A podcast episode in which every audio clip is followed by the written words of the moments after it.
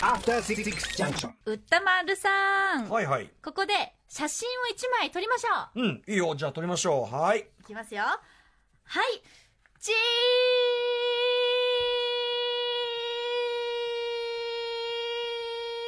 うん、長い、もう待てない。うんー。しかもこうやって長くこう撮った後に後で色つけてカラーにするって、今夜はそんな昔の写真にまつわる、こんな特集でぜいぜい。写真アートの夜明けぜよ。130年前のカラー写真、横浜写真って何すか？特集。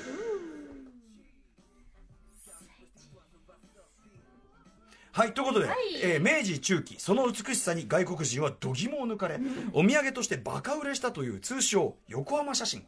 単に横浜の景色を撮った写真じゃございません、えー日本独自のカラー写真の原型ともいえる横浜写真の登場は写真や絵画の世界に少なからぬ影響を及ぼしたといいます。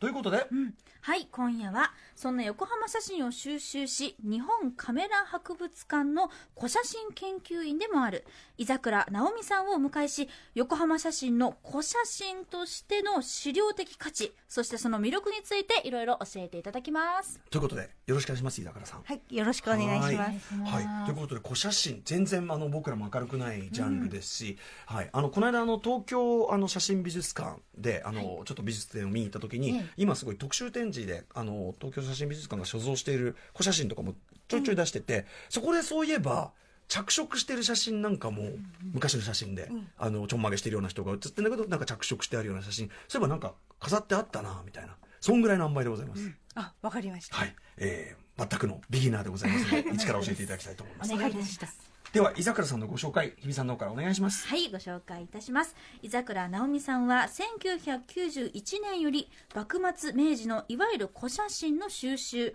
及び研究に興味を深め古写真研究家として雑誌などで執筆活動を始められます。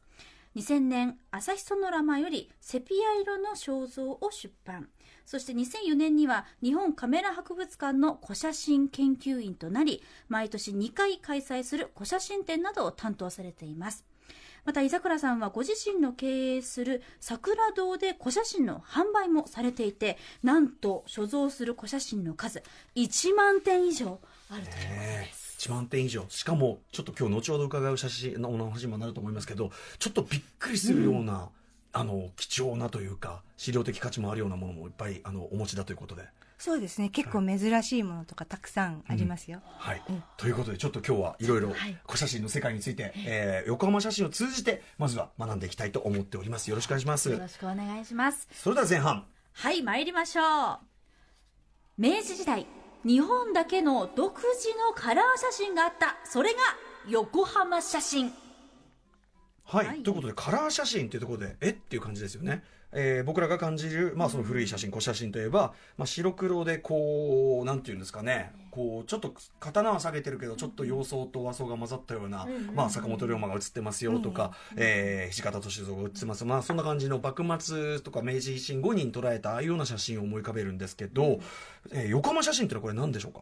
あの、幕末時代からはい。明治時代ぐらいまでの写真を古写真って呼ぶんですね。うん。はい。その中でも明治10年代から明治20年代に、あの外国人のはい。お土産用として、あの日本の各地の風景だったりとか、はい。あの日本人のこう生活の一場面はい。をこう写真に収めて、うん。それをあの1枚ずつあの当時はモノクロの写真しかありませんから、それを上からこう色をつけて、はい。であのアルバムにしたりとか、うん。にまとめて売ったりとか、はい。あのバラバラで1枚ずつ売ったりとかしていたものを、あの横浜写真って呼ぶんですね、うん。でもその横浜写真っていう名前自体は近年大体30年か40年ぐらい前に、はい。あの横浜海峡資料館のあの研究者の方はが、あの総称してそう呼ぶことにしようみたいな、はいはい。そんな感じであのうん自然に名付けられたもので、へー昔からこれは横浜写真ですって言って販売をされていたわけではないんですよ。うんななんで横横浜写真ってつけたんですかね、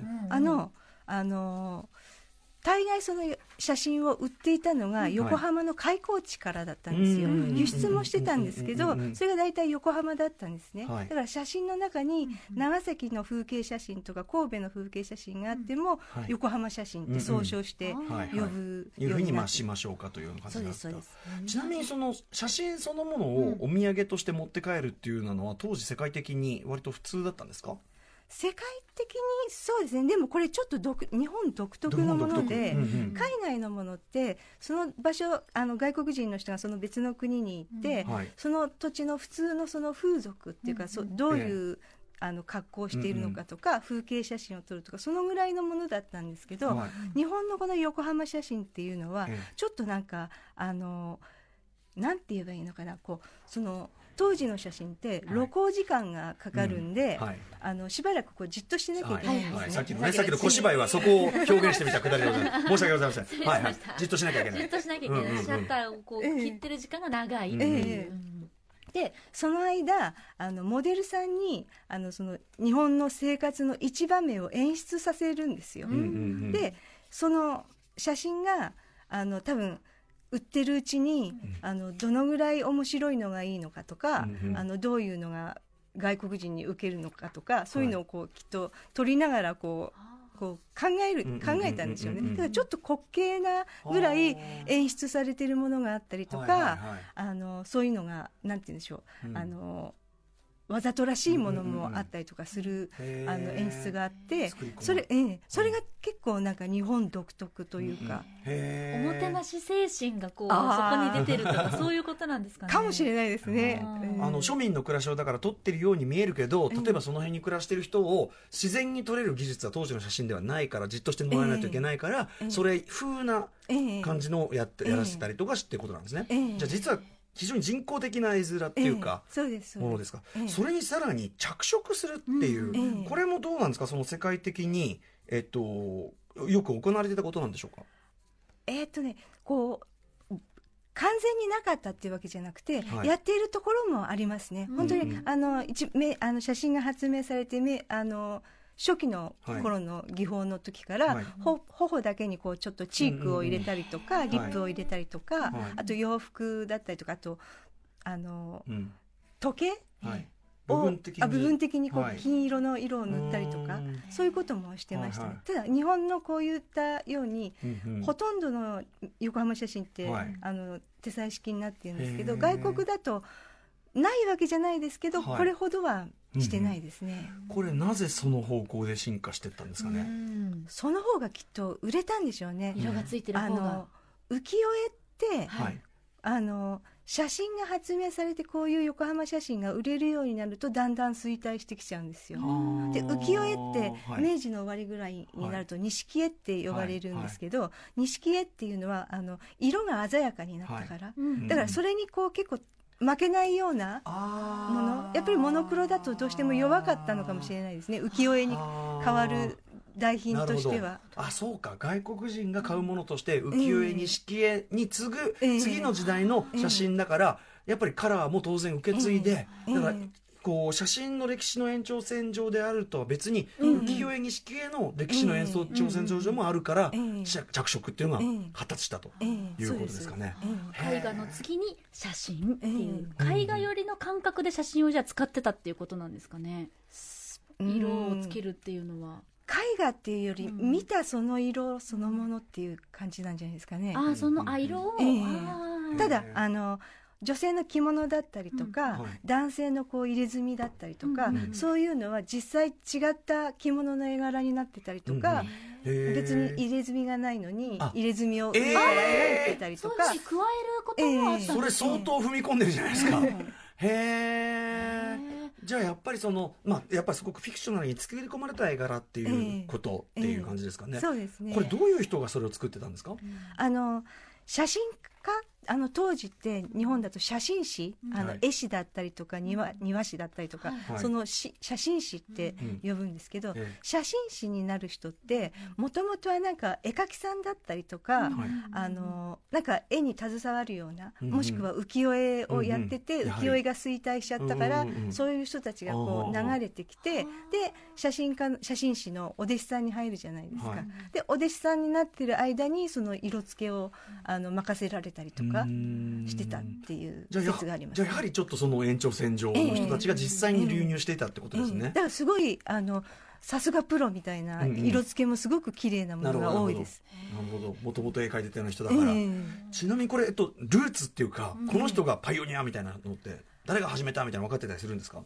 えっと多分なんだけど、はい。えっとねうん文久3年にはい。横浜にあの写真館を開いたフェリーチェ・ベアトっていうあのイタリア人の写真家がいるんですけど、その方がだんだんこうあの外国人のお土産用にはい。あの色をつけ自分の写真に色をつけて販売するようになったんですよ。でその頃あの横浜にいた下岡連城っていう、んあの日本の写真の開祖って呼ばれる人なんですけど、その人もやっぱりちょっとどっちが先に真似をしたのかわからないんですけど、同じようにこう小さな写真なんですけど、あの日本の風俗の写真を撮って風俗とか風景の写真を撮って色付けをして販売をしてたんですね。うんうんそれが多分うんうん。あの先駆け、走りというか、ええなんか。になったんだと思います。うんなるほど。これ当然その海外の人のお土産っていうことですから、うんそれなりに要はその辺の庶民が買えるようなもんじゃないっていうか、ええ。それなりに高価なものだったりしたんですか、結構高かったんですね。そう。ですよね、写真って当時だとすごい貴重なもう高価なものってイメージがあります、どのぐらいっていうか現在の価値感覚でいうあとえっとその横浜写真の全盛期の時はあの1円が今の2万円ぐらいに換算できるんですって、で今その横浜写真のあの売り方ってさっき言ったように1枚ずつ売るのと、50枚のアルバム仕立てとかアルバム100枚のアルバム仕立てなんですけど、うん50枚のアルバムが、えっと、29円。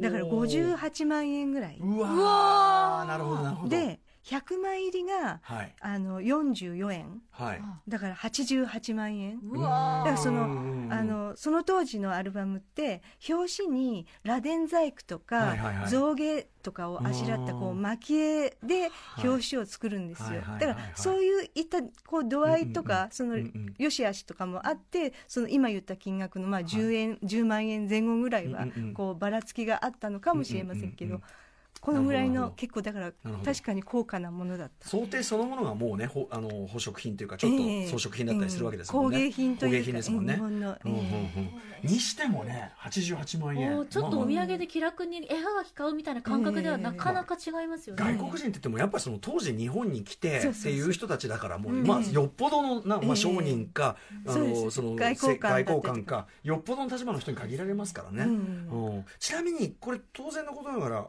それぞれは一点物なんですか？いやあの何枚もプリントできあプリますかントはできる。らただ、うんうん。絵付け師はあの絵をつけるのはいははい。1枚しかできませんから、あのまあ、一点物って言えば一点物になりますよね。写真そのものベースになるものは同じのがあるけども、絵師でつける人が違うと違うものに仕上がってたりする、ええ色が全然違うものもありますし同じ写真なのにあのさっき言ったように着物の柄が同じ写真だけど違ったりとか、はいはい。へ あの入れ墨入ってないのに入ってる人いたり。そうそうそう。ー。でもなんか写真にこうやって絵付け色付けするってこうなんかインクとかのこう違いがあって剥がれちゃったりつけにくかったりはしなかったんですか？はい。それがですね、あの、うん、見てもなんかないんですよね。綺麗に色は残ってる、ええ残ってますね、普通の絵の具を使ってたんですかね。日本絵の具って聞いてますけどやっぱり貝殻だったりとか、あのうん。草だったりとか、うんそういうのを使ってるんだと思います花だったりとか。なるほど。じゃあちょっとうん。実際どんなようなものが映ってた？先ほどのねその作り込んだとか滑稽なとかねちょっと、ええ。あのどういうものなのかちょっと知りたいんで、ははいい。ちょっとあの具体例にちょっと進んでいきましょうかね、はい。では後半に参りましょうああ後半じゃない。まだまだ第二部。まだ第2部、はいはい。いきますね。これさえ抑えれば君も横浜写真マスはい、ターぜよ。はい。ということで 横浜写真。横浜写真ってちなみにもう、もちろん送料とかはちょっとあれですよね。押し量りようもない感じですか？でそうですね。わからないですね。どのぐらい、ただえっとね全盛期うん。はいの時が、あの年間輸出もしてたんですけど、ええええ輸出。輸出額はが今の5億円ぐらい、ええじゃあ一大産業だ。そうですめちゃくちゃ需要あったんですね、なるほど。えーやっぱそんぐらいやっぱりあの日本、まあ、な要するに、ね、海外の人もなかなか行けないし神秘の、ねどんな国なんじゃいっていうのがあるから、えこうそういう需要があったってことなんですね。えなるほど。ということで、はい。その中でも人気ジャンルが、うん。あそうですね。はい、あるということなので、えーいくつかのジャンル分けして、えーさえーと井桜さんにご紹介いただこうと思っております。はいお願いします。はい、まずは一つ目。藤山ビューティフォーな風景写真。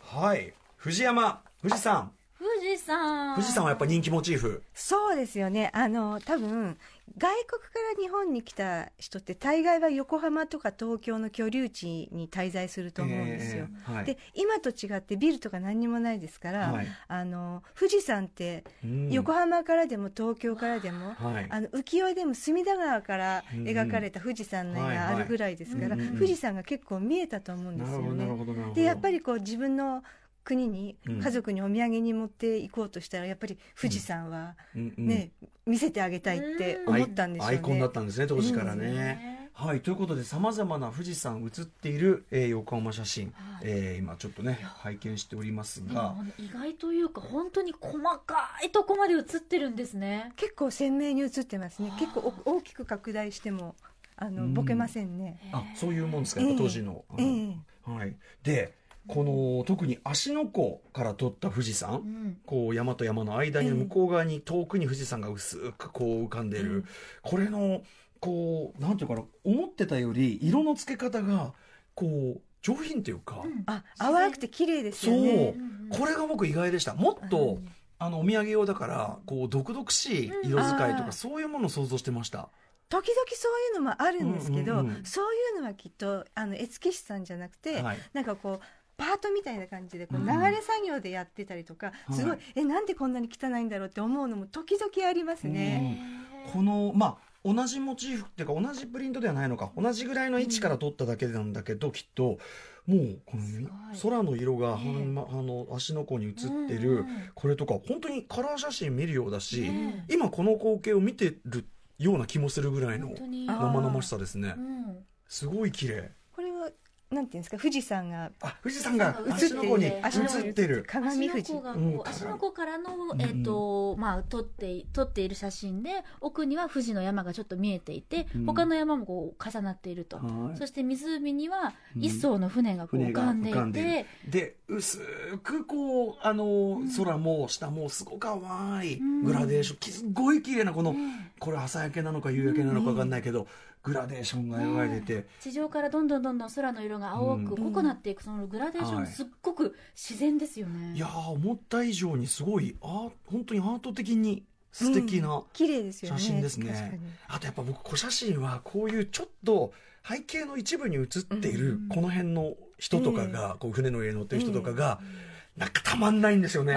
あーあー普通に人がい人が暮らしてるみたいな感じがあー。でもたま構図的にこの船がないと、ねうん。寂しいっていうのもありますよね、はい。だだから似た、ね、違う写真なのに、うん。すごく同じような位置に船を置いてるのもおかしい。これがさっきおっしゃった、やっぱちょっと作り込みの部分っていうか、そうですよなんね。絵的なうね。ん。はい。さらにうん。例えば、こっちの、えっと、富士山そのものがモチーフじゃなくても、そうなんです。あの、うん。写真の、うん。写真館の後ろに背景画として富士山が結構描かれているものとそうか、か、そうか。ええ。ああといろんなところから富士山見てるのがありますね。田子の浦の。田子の浦、田子、やっぱこう、な人気スポットがあるっぽいですね、ええ。どうやらね。やっぱり浮世絵でも描かれてたようなところとかあるんでしょうね。そうか、だから単純に浮世絵のモチーフをもう一回写真に置き換えてみたいなことも。実写、化みたいなことです実写化、実写化、まさに実写化。それかもしれない。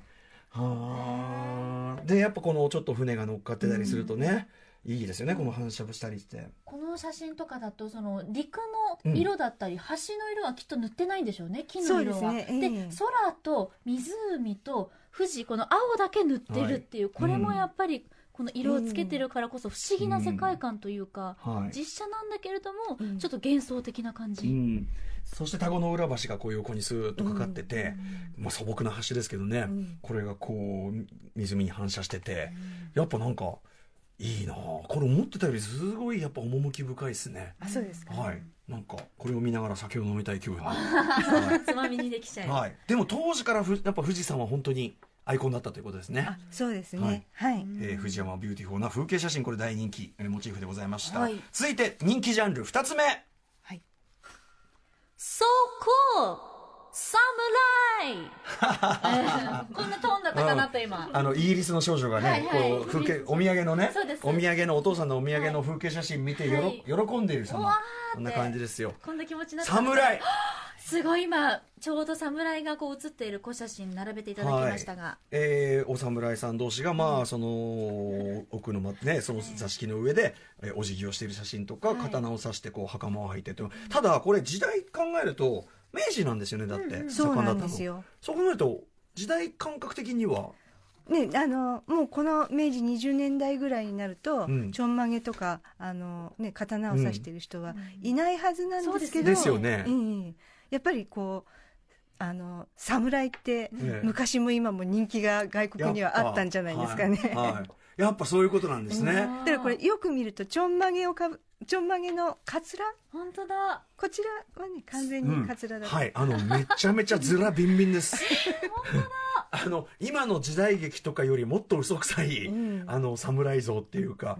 しかもなんか交渉とかもちょっと怪しくないですか？この袴ビンビンでなんかうん。着てる服とかも、うん。こんな袴もこう長い袴歌舞伎で出てくるような長い袴でしかもそこにあの杖のようにして刀を一本そして腰にももう一本、うんこれじゃ戦えないんじゃないかっとていう。か柄もこんな花柄のなんか、なんか独ななんていうのかなスカジャンにかこう刺繍するような、うんうんうん。なんかこうあれでなんか本当かよって感じがちょっとた 僕らから見るとするような、うん。これやっぱ本当ノベルティっていうか、外国人がよろ西洋人が喜びそうな、ええ。えー、侍像をやっぱりうん。再現してみせたってことでしょ？そうだと思いますよ、やっぱりなんかあの日本って鎖国してたじゃないですか、だからあの海外の人って、うん。日本のあの元々のこうオリジナルのうん。どういう服装をしてどういう生活をしてるかっていうのを、はい。海外の人ってすごい興味を持ってたんですよね。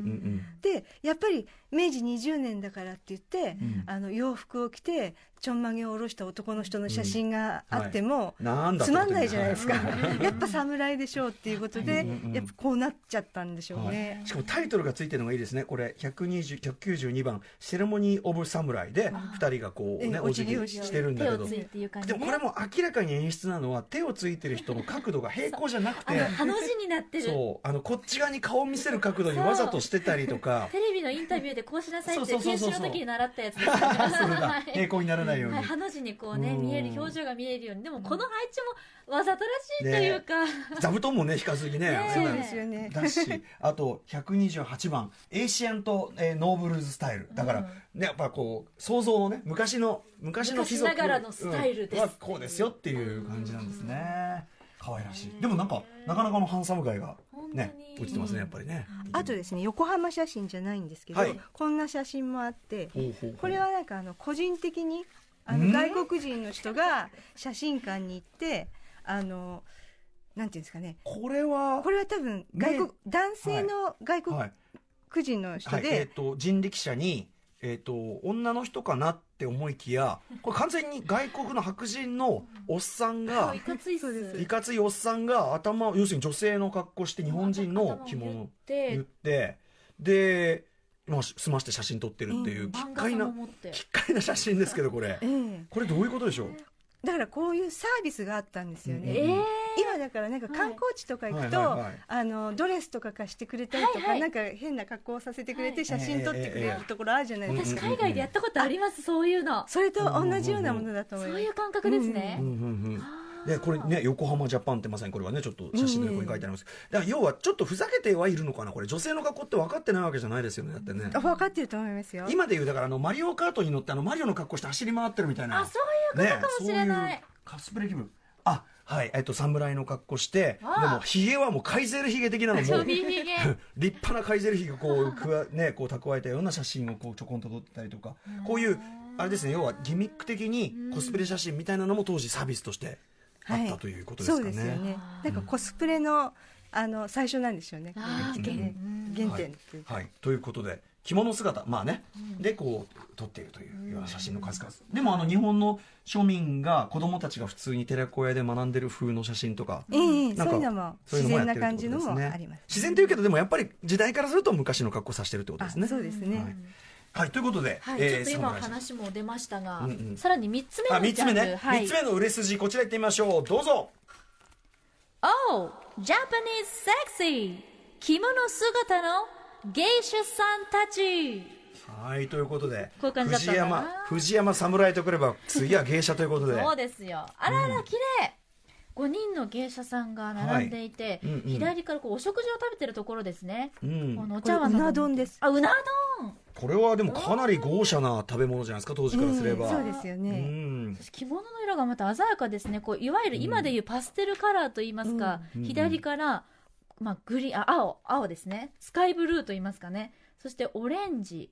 真ん中の方はこれ何でしょう？四角い模様がついていて、うんうんうん。そして紫、うん。緑と淡く色がついて綺麗ですね、うん。ねすごく綺麗ですよね、はい。これもさっき言ったようにだから着物同じ写真であの着物の柄とか色が違うものもありますけど、うんうんうんなんかこういった綺麗な芸者さんがこういった食事の風景だったりとか、はい。はこっちはああの寝ているところ。畳の上でお布団を引いて寝ているところで、はい、これであのでも食事の場面の後ろのこの、えっと、景色みたいなこれは絵ですもんね。絵です。これすでに写真館にあええ。るその風景風の絵がある、ええそうです。51イーティング。ねでこちらガールズ・イン・ベッドルームっていうね。あーなるほどね。うん。でもなんだかやっぱり顔とか髪は白黒のままでこう服とか布団とか枕とかだけ色がついている、うん。しかもこの布団の一個一個のこれは絵師かなりあの写絵の色つける人かなり丁寧な仕事してますね。布団の一個一個柄を塗りあそうですね。分けてますね。なんでしょうね。花柄じゃないですけど、まあ、小さいうん細かいこう丸のような模様がずらーっとこう並んでるものが、これはあと後ろのその、えっと、屏風にも色を、ね、ああのつけてるじゃないですか。ええ。これはやっぱあの実際に絵師の心得ないとこの絵色のつけ方できないはずですよね、やっぱ相当腕のある人がやったりもしてるんだなって分かりますね。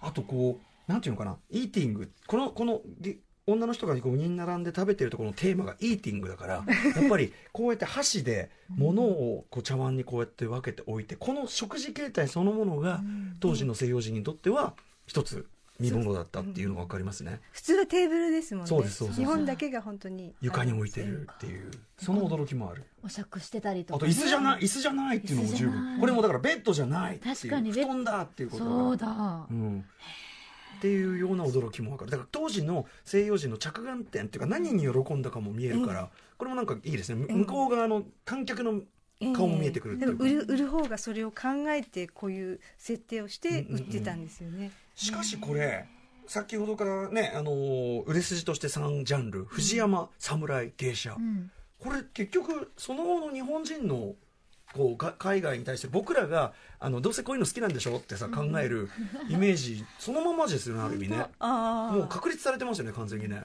そうですよね、うんうんうん。ま100年以上前のものと同じルーツが今もねずっと根付いてるというか、はい。うん。ていうかそれそのいあの西洋における日本人像みたいなのがあのここれこれでもう完全に定着したというかそういう感じかもしれないですねひょっとしたらね。そうですね。本当になんか、あのそうだと思いますよ。うんうん。はい、という、えー非常に、えー興味深いこの横浜写真、えー売れ筋3本お送りしました、はい、さあ。改めまして今夜は日本カメラ博物館の古写真研究員井桜直美さんをお迎えしましておよそ130年前のカラー写真通称横浜写真特集をお送りしております、はい。後半戦も参りましょう。続いてはこちらです。横浜写真が開いた日本の写真表現の可能性はい、ということで、これ、あのやっぱり先ほど、あのー浮世絵と浮世絵、錦絵のこうある意味こう延長線上でもある形で横浜写真独特の着色とか、えーというのが。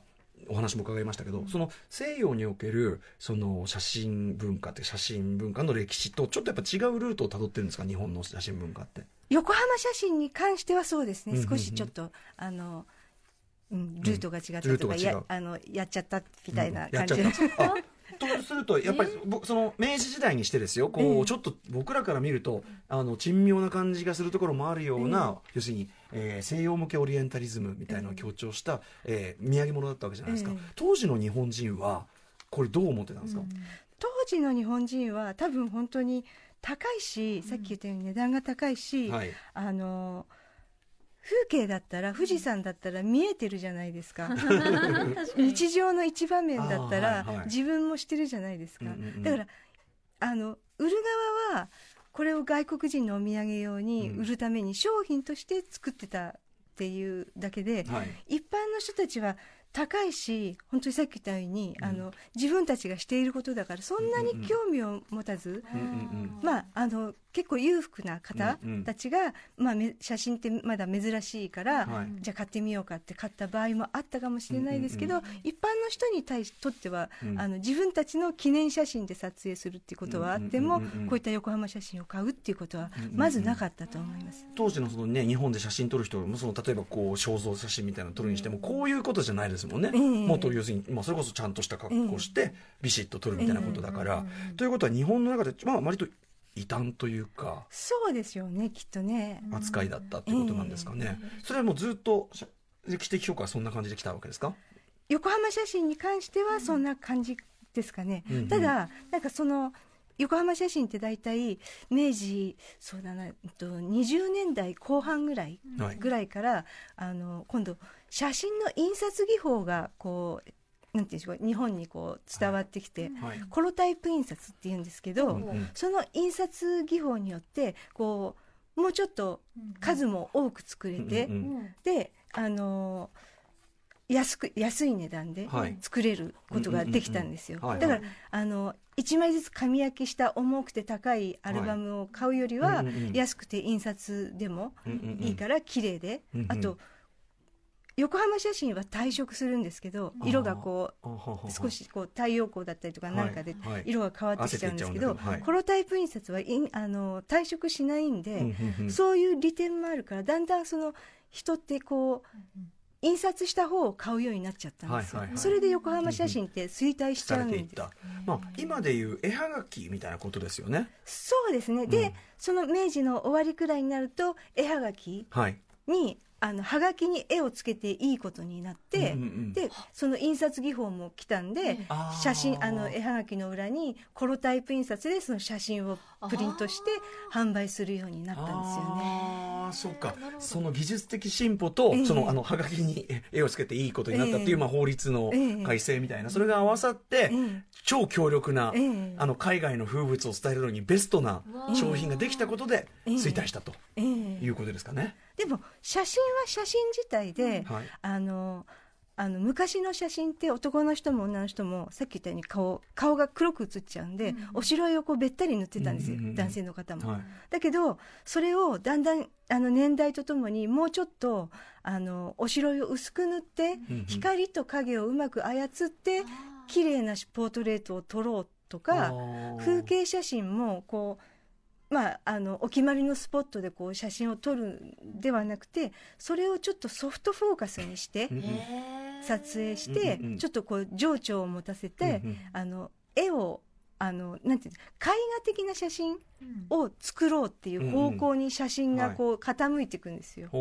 要するにそのそのまま自然そのまま写し取るんじゃなくて、ええ。写真独自の何かこう、ええ。アート表現みたいなものを追求するようになっていった。ええ。うんうんうんでその流れに横浜写真っていうのが。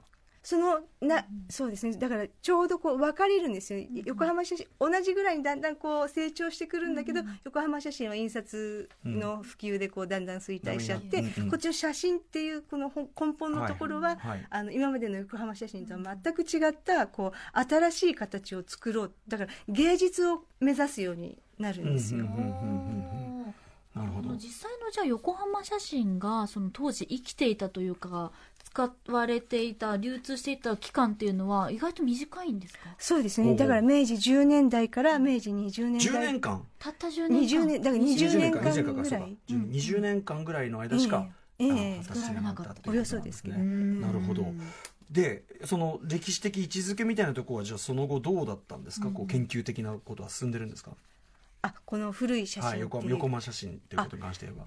そうですよね。あの結構たくさん本当にあの年間5億円の輸出額ですから、ええかなりたくさんの,、はい。あの横浜写真ってこう、うんうん。あの各地各国にあるんだと思いますけど、うんはい。まあ種類的にはそんなにあの何百とかうん。何千とかの種類しかないと思うんですけど、ええそうでもその中には多分きっとすごく珍しいものがあったりとか、これだって海外に基本的には出ちゃってるものだから、めちゃめめちゃ散逸しちゃってません？そうだ。そうですよね、うん。だからあの時々オークションで出てたりとか、はい。日本人が海外からコレコレクターだったりとかええ。博物館とかし資料館がはい。こう、なんていうんですかいあのうん買い戻してるっていう。あ買い戻してる状態、うん。ですね。うん。じゃあまあ次が新しいものがどんどん出てくる可能性もあるしというような、ええそうですね。何してもその相対はちょっとまだ把握しきれない感じですよね。そうですよね、うん本当にもっとすごい珍しいのがあるのかもしれないです、うんうんうん。はい。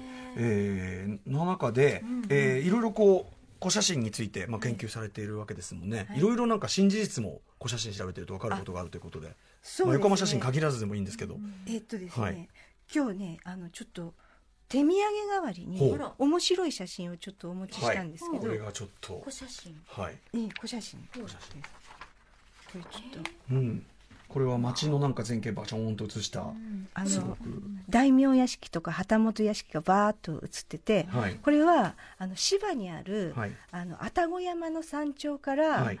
えっと、北東方向を写したもので、え。あのうん遠方に右側遠方にここずっとこう木が生い茂ってますけど、はい。ここが江戸城なんですよ。おこの辺が桜田門で半蔵門が多分この辺り、はい。右み画面ちょっと。え写真右側がえっとこどっちでしたっけ？はんえっえっとと桜田門、門で左側がうん。半蔵門。はい。はい。うん。でその中央ぐらいのちょっと手前にある、うん。あの少し小さな門が見えると思うんですけど、はい。ええ。これがあの虎ノ門の高麗門なんですよ。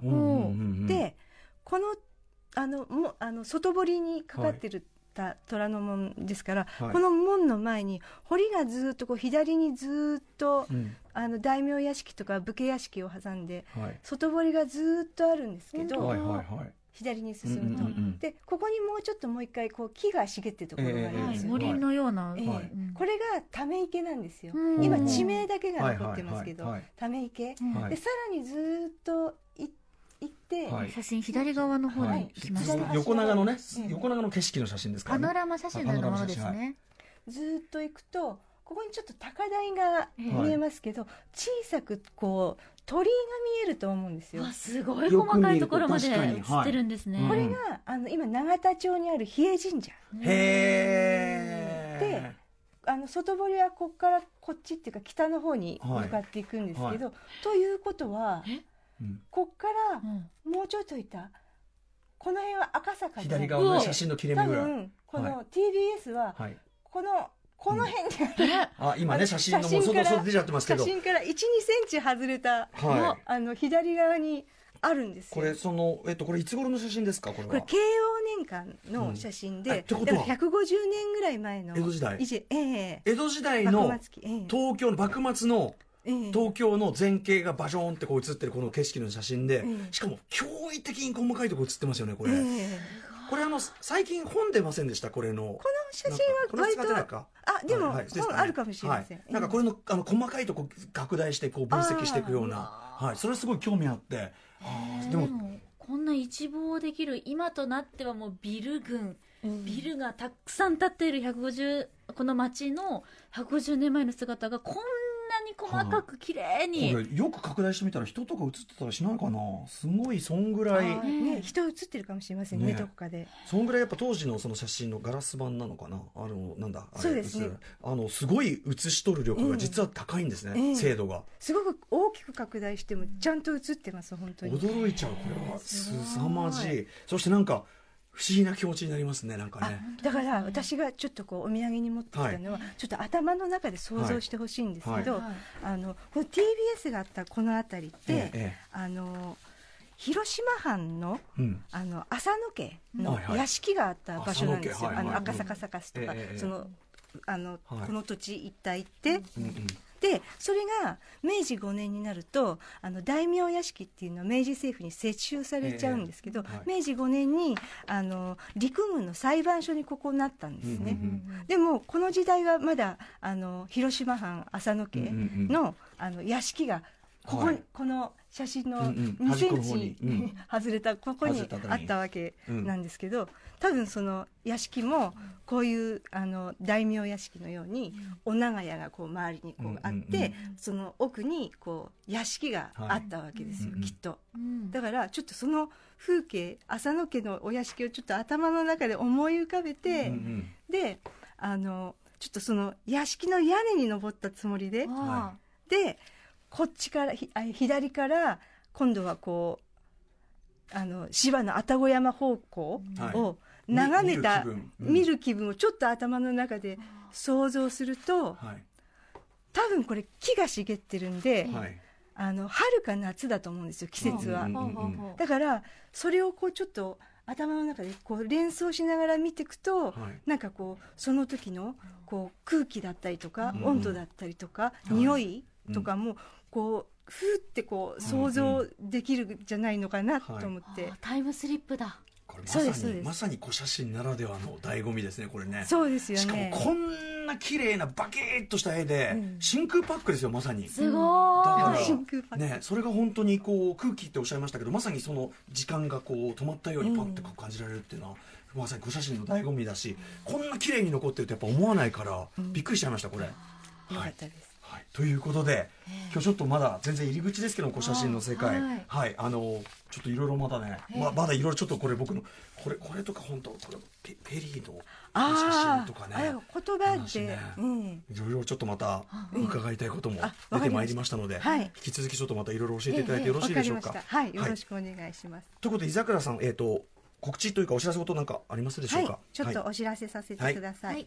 えっ、とですね、うんと11月今度の11月5日と12日、19日全部月曜日なんですけど全3回でですね日経カルチャーセミナーという、あのセミナーの教室で、古写真で見る幕末明治東京と人、あと建築物とかそういうものを、あの古いその当時の写真をお見せしながら、こはい。うちょっと紙芝居的な感じで、あのあと地図だったりとか錦絵とかとか見比べながらこうご説明していく、うんうん。あの1回100分間の講座を今度あの日経カルチャーでやりますので、もしご興味がある方は日経カルチャーであの検索してみてください。